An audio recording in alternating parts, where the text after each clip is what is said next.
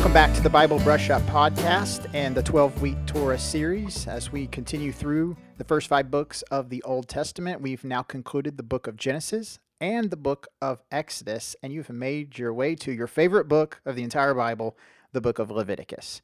I say that tongue in cheek because most people they give up about this time. In fact, I was listening to a podcast just earlier with some friends of mine who have started an Old Testament podcast called uh, In with the Old, if you want to go check that out.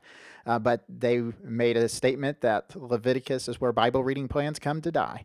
And so we hope that that's not true for you and that you're not going to throw in the towel now uh, because probably you've made your way through Genesis okay. It's full of excitement and adventure, and there's stories developing, characters being developed. Then you get to uh, the beginning of Exodus the same way because you've got the stories of Moses, the 10 plagues, the parting of the sea. Then you get to Mount Sinai and things kind of slow down. The story stops progressing and we get a lot more technical details about the law and it gets repeated as you start to hear about the tabernacle furnishings.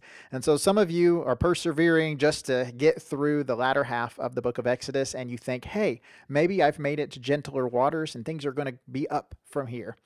And then you start reading through Leviticus and then you start to despair a little bit.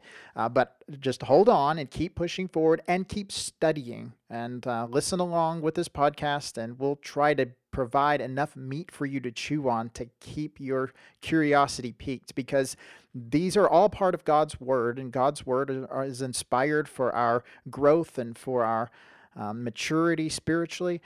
And I think that if we would take the time and dedicate um, more brain power and focus upon these passages and allow God to speak, I think maybe we could walk away edified and we would actually reap from this field uh, of of spiritual wisdom. And so let's take a look at the book of Leviticus. Um, the name itself reminds us that this is spoken primarily, initially at least, to the Levites. The Levites are um, the offspring of the tribe of Levi, uh, one of the sons of uh, Jacob or Israel, as his name was changed to. So, one of the 12 tribes of Israel is Levi, and Aaron and his descendants become the priests, the Levitical priests, and they are going to be the ones who mediate the presence of God to the people. They're the go between uh, between the Israelite nation and God Himself. And so they are going to be tasked with this burden of performing the ceremonies and sacrifices that the people of God have to do. And really, Leviticus is all about these sacrifices. Uh, but the whole book can be divided up into four or five sections. Uh, it first starts talking about offerings, uh, then it gets into the order and the roles of the priesthood, it gets into purity laws, and then it gets to the middle of the book. And this is really the focal point of the entire book of Leviticus, which is the Day of Atonement, because it is this one day and this one event, this one uh, sacrifice that is going to atone for the sins of the people, which is the one thing that they desperately need. They need atonement because up to this point, they aren't really on the right foot with God. They have already violated his commands, they've already built a golden calf, um, and they're just human too. So they're full of sin, and sinfulness cannot commune with God. Otherwise, God wouldn't have thrown Adam and Eve out of the garden, He would just left them there. But God isn't content in leaving people separated from Him. He is in the process of restoring people back to Himself. And that's what the Day of Atonement is about, and what many of these other sacrifices are about. Uh, but you move on from there and you get into uh, some um, more regulations about uh, cleanliness and purity and, and finish off with tithes and vows. And we'll talk about some of those other segments and probably spend a whole day, uh, whole segment or, or, episode on the Day of Atonement. But today I just want to lean into the offerings, this first section that you are currently reading through. And the offerings that are made are divided up into the burnt offerings, the grain offerings, the fellowship offerings, sin offerings, guilt offerings, and disposal offerings. And I want to really talk about this burnt offering first of all because it's the first one mentioned and it is one that is not really new. We've seen burnt offerings made already before the Mosaic law was ever given.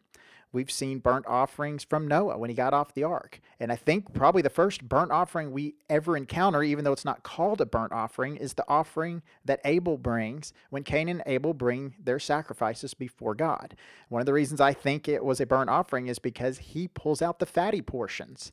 And if you're reading through the book of Leviticus, you keep coming across this idea of the fat lobe of the liver, and it's these fatty portions inside of these bulls and these other animals that are being sacrificed that is being offered to God, and it becomes a sweet aroma to God. He likes this. Now, this is different than maybe some other pagan cults where they actually feed their gods. God's not hungry. God's not sitting up in heaven hoping that we'll give him something to eat. He doesn't need anything to eat. Um, but when it uses that reference, it's a sweet aroma to the Lord. It's showing that God is pleased with it. Just like he was pleased with Abel's sacrifice and he's pleased with Noah's sacrifice, he's pleased when the people of God honor him with the best. These fatty portions are the best. That's the good flavor. No one wants a lean steak. No one wants uh, a dried out piece of meat. And so by giving it to God, these fatty portions, you're giving him the best. Now, the burnt offering was a little different than most of the other offerings because it was burnt up completely. There was nothing left. Many of the other sacrifices you're going to see in the Levitical law are partially given to the priesthood for them to eat, which is one of the reasons that God establishes this system of sacrifice. Because the Levites, if you remember, they are not going to inherit a plot of land. All the other tribes of Israel are going to be given land. So they're going to have places to farm. They're going to have places to grow crops. They're going to have places to raise their livestock. And so they're going to have meat on the table. They're going to have milk from their livestock. They're going to have vegetation that's growing in their plantations. But the Levites are left with nothing. They're just given jobs to work for these different tribes. They're to mediate God's presence to these tribes. So God is taking care of the Levites by implementing this sacrificial system. So he's telling them to bring fellowship offerings and sin offerings and guilt offerings. And in doing so, they're actually putting meat and food on the table for the Levites. So they have something. They will forever, perpetually be um, provided for through the sacrificial system. It's one of the main things. Uh, but these burnt offerings, some, most of these offerings have great symbolism that actually carry over into the New Testament. The book of Hebrews compares Christ to the burnt offerings, and he says that Christ's body given is far superior because it provides eternal atonement. Whereas the death of goats and bulls and sheep, they, it can't provide eternal atonement. But yet, if you don't know about the Levitical system, if you've skipped this book over and over, then you're not really familiar with that comparison. And so the potency of Christ's sacrifice is weakened. That's why it's important that we study our Old Testament so that it gives the flavor and potency to the New Testament when we read it. That's uh, crucial. It it is built upon and written upon a an understanding that you have the knowledge of the Old Testament uh, in your head as you read through the New. So let's do that. Let's put that in our heads. Let's think about these things. So the burnt offering is brought to the Levites. It says it's to be offered twice a day, and the resources that I've consulted, you look through other portions of Scripture, like in the book of Numbers, and it talks about the burnt offering being offered twice a day. And I started to ask some questions like, okay, burnt offering twice a day. Is that twice a day for every person or what? Because if there are millions of people, that's the estimate that there are either hundreds of thousands or up to a million people in the wilderness right now. And if they all have to bring a sacrifice twice a day, that's a lot of animals. Millions of animals daily. And that's a lot of priests needed to take care of those sacrifices daily because I don't know if you've ever butchered a large animal. I have. I've butchered a moose before. I'm not going to get through that in a day. It takes a long time. And these Levites, even if you had four of them for every animal, that's still too much work for any given day. And though I can't find any clarity on this, I don't have a million resources on the book of Leviticus because I'm have been more of a New Testament scholar up to this point. I'm slowly collecting a larger and larger library all the time, but in the resources I have and my online resources, I'm not really nailing this down, but here's the conclusion I've come to and just examining this and talking with others and sort of bouncing ideas off other people. I, I think that what we have here is a description of when the priest would accept the burnt offerings. So they will accept them in the morning and the evening. It's kind of like their hours of operation that you can bring a burnt offering. If you're going to bring one, you got to bring it between the hours of 9 and noon and the hours of 6 and 9 or something like that. And so twice a day, in the morning and in the evening, they are doing the task of burnt offering sacrifices. And when you brought a burnt offering, you would bring it in and the worshiper, meaning the one who was providing the the cattle, providing the birds, whatever it was they were offering up, they would lean on the animal. And they would slit the animal's throat as the worshiper leaned on the animal. Now, why are they leaning on the animal? Well, this is symbolic of the animal bearing the weight of their sin. This becomes very um, potent in the Day of Atonement, where we have the symbolism of the scapegoat and all of that. But even for the burnt offering sacrifice, which is foundational to all these other sacrifices, we see the symbolism there of the sin of humanity being pressed down upon this animal that dies in their place. They're supposed to die for their sin, but this animal dies instead. And that's why when Christ comes, and ultimately we we lean on him and we are putting our lives, building our lives on the foundation of Christ because he bore our sin.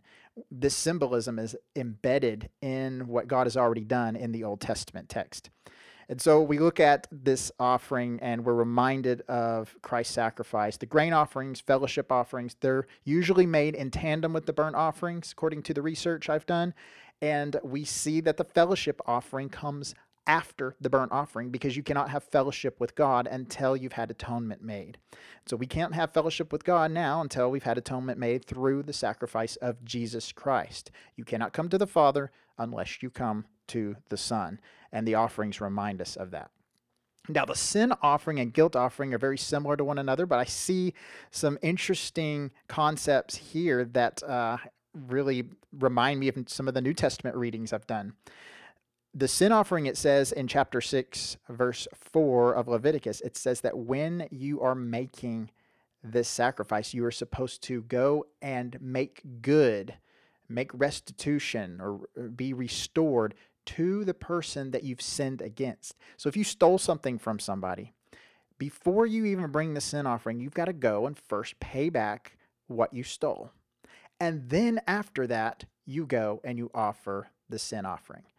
Now, I think that's very significant because when you get into the Sermon on the Mount in the book of Matthew, it says if you have some kind of skirmish with your neighbor or your brother, and you're going to come and bring a a gift to the altar of God, it says first go and make things right with your brother, and then come and bring your gift. Then come and bring your sacrifice. And I think that is mirroring what's said here in Leviticus 6 is this sin offering. You go and you got to make things right with the person and then come and make your sacrifice to God. Not only does this help us restore our relationships, which once again, we are trying to be restored back to Eden here. That's what God's doing. That's what he's working on is restoring his presence and he's restoring his people. So this sin offering is a way that he prevents people from sinning against one another and being in contention all the time. Um, so this is a deterrent. It's a deterrent because why would you go steal something that's worth, let's say, $20 if you have to turn around and pay back the $20 and then on top of that make a sacrifice that is much more costly than the $20 that you stole? So it's a deterrent. I'm not going to steal because I'm going to end up poorer than when I stole in the first place. And the whole purpose of stealing would have been to come out on top financially, and you're actually going to miss out. And maybe it's not stealing, maybe it's some other sin, but the point is that these sacrifices are here and instituted to be a deterrent against sinning against your brother. And so they are a deterrent, and they also provide a path of restoration and restitution uh, so that humanity's relationships can be restored. So that's another purpose of these offerings and these sacrifices is to feed the Levites and make sure they're provided for, to deter people from sin, to be uh, restored uh, from our sin to have our sins atoned for.